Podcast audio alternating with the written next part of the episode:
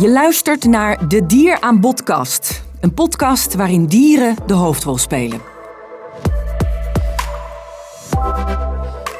Steeds meer jonge mensen kiezen ervoor om geen vlees meer te eten of zelfs helemaal geen dierlijke producten.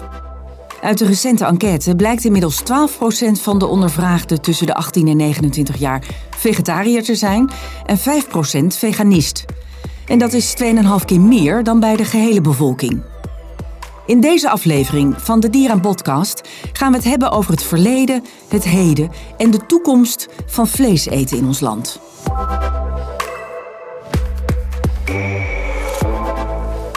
De Dieraan podcast wordt gepresenteerd door journalist Margreet Rijntjes. En dit is haar gast vandaag.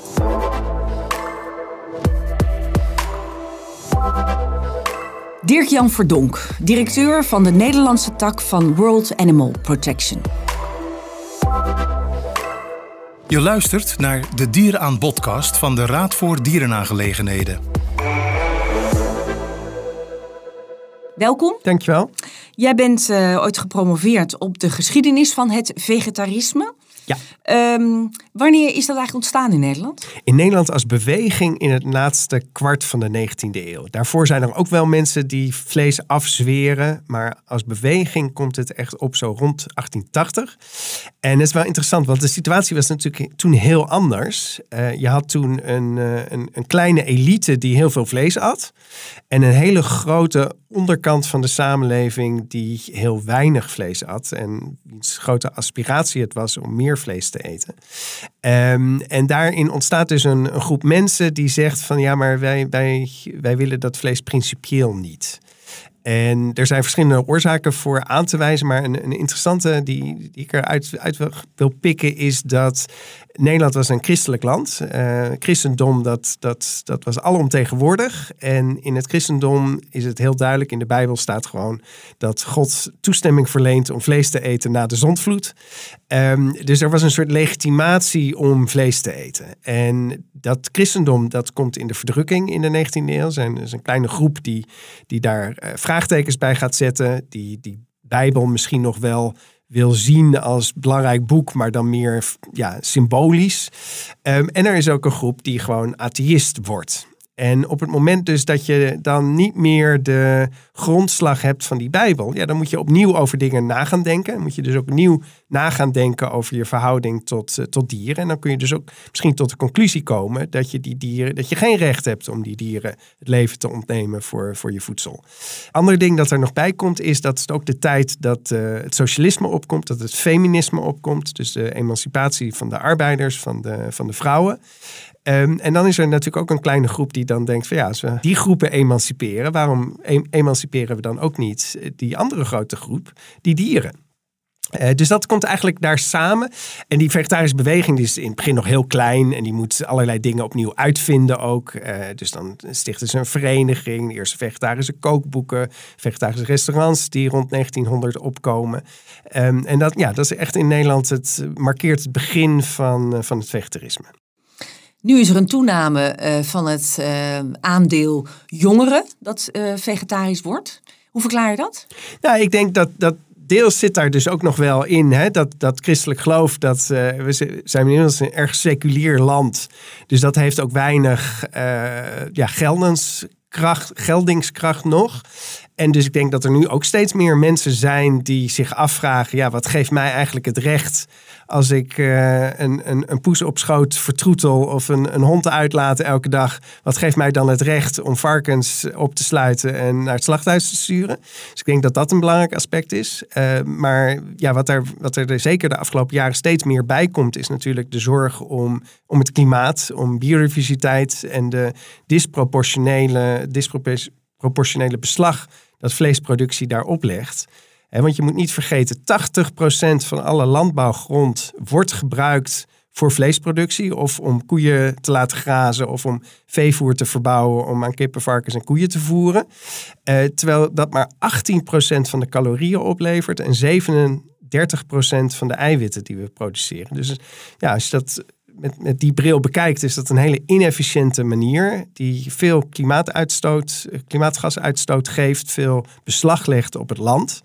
Ehm, en ja, dus ook vanuit die invalshoek is het uh, zeer verstandig, denk ik, om, uh, om die dierlijke productie ernstig terug te schroeven.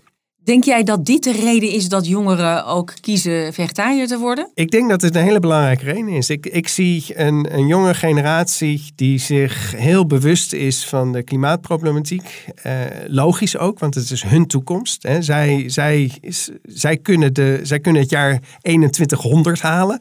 Um, en ja, die, die impact van de klimaatverandering, die, dat, dat is hun leven. Um, en ja, om die reden denk ik dat, dat die bezorgdheid daar uh, terecht heel hoog is.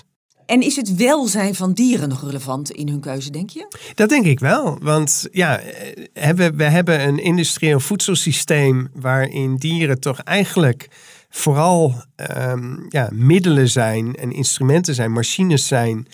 Um, en nog heel ja, op, op allerlei, aan allerlei kanten zeg maar niet meer hun eigen zelf kunnen zijn. En niet meer kunnen vroeten, niet meer kunnen uh, nesten kunnen bouwen, uh, oudergedrag kunnen vertonen.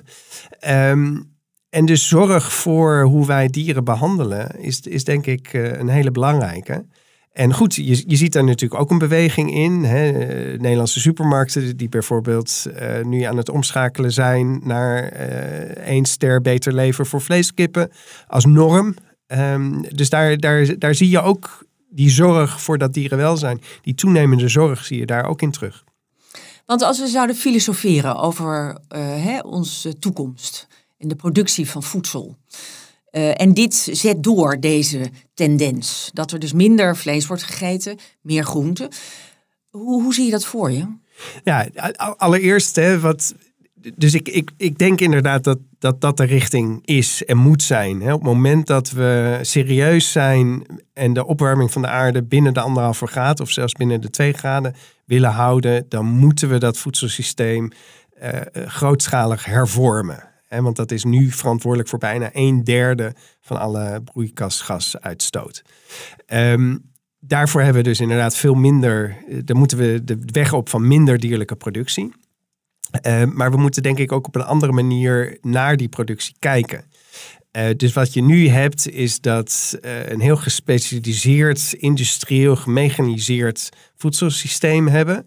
Waarbij grote monoculturen worden verbouwd van met name soja en mais voor, om aan, aan, aan, kippen, varkens en koeien te voeren.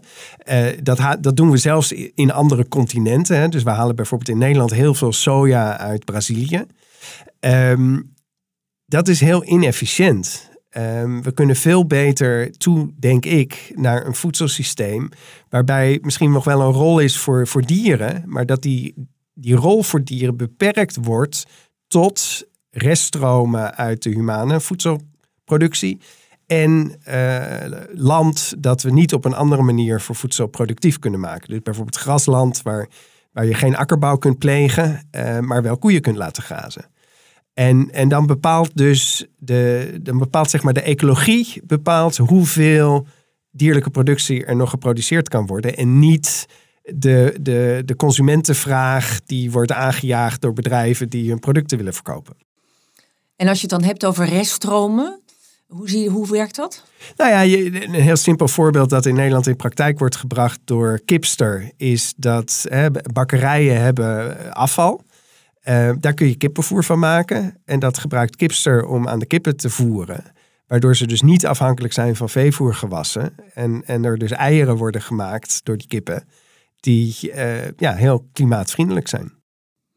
En dat gebeurt nu al. En dat gebeurt dus nu al. Ja. ja. En dat kan op veel grotere schaal? En dat, dat, dat kan op, die kant moeten we op, denk ik. Um, maar dat kan dus tot op het punt dat, die, dat je geen reststromen meer hebt om aan extra dieren te, te voeren. En, en dat punt is dus niet dat we dan uh, jaarlijks op deze aardbol 80 miljard dieren uh, er doorheen jagen, maar substantieel minder. Ja, dus de reststromen bepalen het aanbod wat je dan hebt aan vlees eigenlijk. Exact, exact. En ja, goed, ik, ik, werk voor een organisatie, dat is ook geen veganistische of vegetarische organisatie. Uh, maar we hebben daar wel een heel duidelijke doelstelling in. Namelijk dat we in 2040 uh, eh, de wereldwijde productie en consumptie van dierlijke producten willen halveren. Ehm, en ja, dat, dat, dat is een enorme omslag. Uh, maar we denken dat gezien de, de urgentie van uh, de klimaatcrisis, de urgentie van de biodiversiteitscrisis, ook onze eigen me menselijke gezondheid uh, en uiteraard voor ons vanwege de dieren, dat die omslag echt nodig is. Als we hier nog even over doorpraten, dan zal uiteindelijk de vraag naar groenten enorm toenemen. Hè, als we vanuit dit systeem gaan werken, toch? Ja, dus Hoe meer plantaardige productie. Meer plantaardige productie. Hoe zou dat moeten in Nederland? Nou ja, daar, dat is dus ook interessant. Van, hè, nu wordt dat ook vaak op een hele grootschalige industriële, industriële manier verbouwd, dat plantaardige voedsel. Uh, en ik denk dat we daar ook daar veranderingen in moeten aanbrengen. Hè? Want dat, dat zijn die monoculturen die zijn heel gevoelig voor allerlei uh, plagen. Nou, dan moeten we weer allerlei pesticiden gebruiken om die plagen tegen te gaan. Nou, dat is dan ook weer slecht voor de insecten en voor het hele ecosysteem. Dus er zitten allerlei problemen aan. En op het moment dus dat we op een andere manier naar onze voedselproductie uh, over onze voedselproductie nadenken, dan kom je op veel diverser palet aan, aan mogelijkheden. Uh, een hele mooie die, die ik altijd vind, dat zijn van die voedselbossen, waarin je dus, uh, of permacultuur, waarin je voedsel op verschillende lagen op hetzelfde land produceert. Dus je hebt knolgewassen, die zitten onder de grond. Vervolgens heb je eh, gewassen die zeg maar kniehoog zijn, die je kunt oogsten, struiken die weer wat hoger zijn en dingen eh, voedsel kunnen leveren en bomen die voedsel kunnen leveren. Dus dan heb je op verschillende niveaus op hetzelfde stuk land um, kun, je, kun je je voedsel uh, verbouwen. Uh, zonder dat je daar zelf heel veel. Hè, bij het oogsten is veel werk, maar het, onderhoud zelf uh, vergt niet die grote machines, vergt niet die grote hoeveelheden, hoeveelheden pesticiden. Dus je kunt zo'n stuk land kun je, kun je verbazingwekkend productief maken wel veel personeel nodig. En je hebt de arbeidskracht nodig, dat klopt. Maar op het moment dus dat we, dat we die transitie ingaan, ja, zullen we ook op een andere manier over arbeid moeten nadenken. En, en dat niet meer. Maar ook deels misschien uh, toegaan naar uh, robots en drones en, en andere technologie die ons kan helpen om uh, op een ja, minder in, impactvolle manier dat land te bewerken. Maar is er dan uh, genoeg ruimte in Nederland voor de productie van al die groentes? Op deze manier? Nou ja, kijk, nu, nu verkeren we in een, een beetje rare situatie dat we in Nederland uh, eh, 70% ongeveer van onze agrarische productie voor export bestemmen. En om dat te kunnen doen, dus heel afhankelijk zijn van de import van bijvoorbeeld veevoer. Um, ja, je kunt je voorstellen dat op het moment dat je naar een meer ecologische benadering kijkt, dat je die kringlopen van dat voedsel veel kleiner en korter wil maken. En dat je in Nederland vooral wil toeleggen op consumptie voor zeg maar Noordwest-Europa. Um, en, en niet meer uh, je richt op uh, kalfsvlees export naar Italië of, of varkensvlees dat naar China moet of zuivel die naar China moet.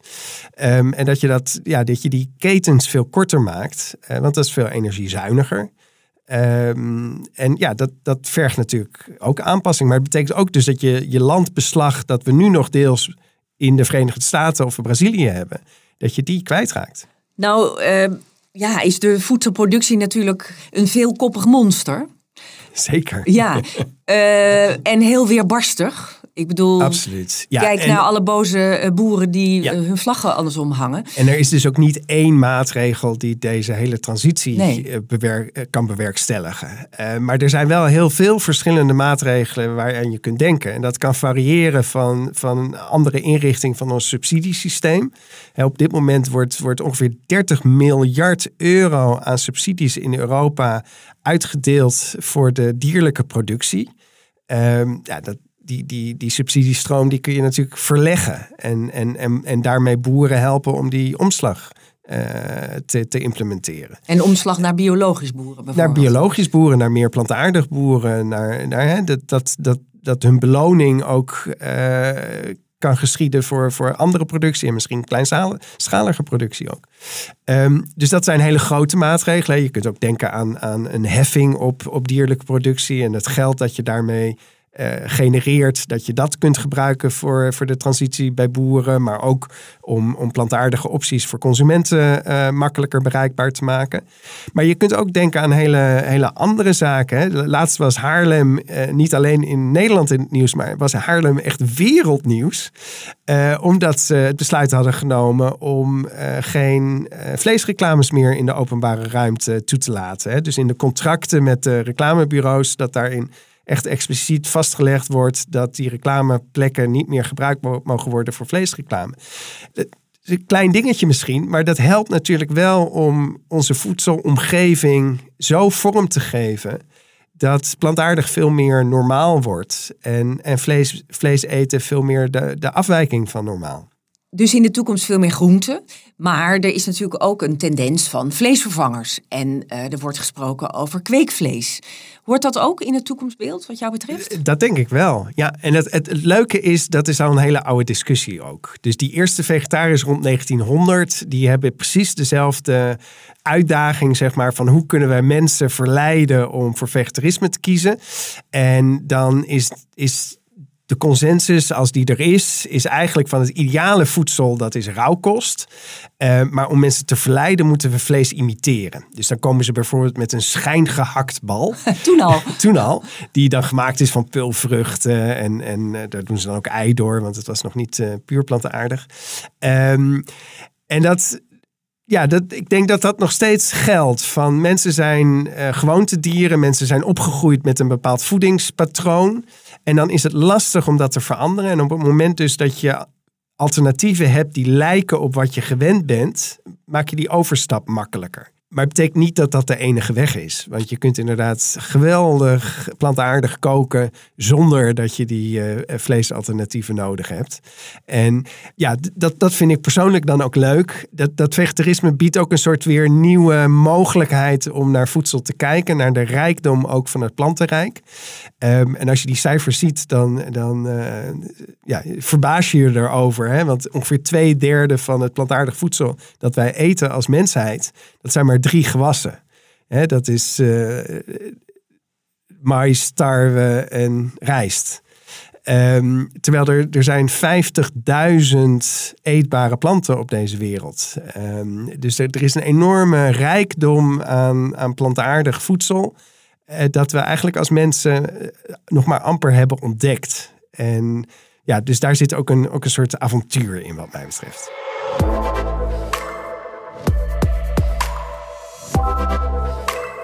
Dat lijkt mij een heel mooi einde van deze podcast. Een avontuur.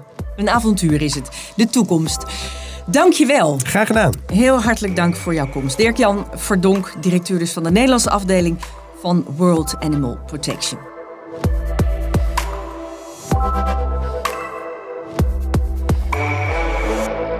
Tot zover deze aflevering van de Dier aan Podcast. Mocht je willen reageren of zelf een onderwerp willen aandragen, mail dan naar info.rda.nl.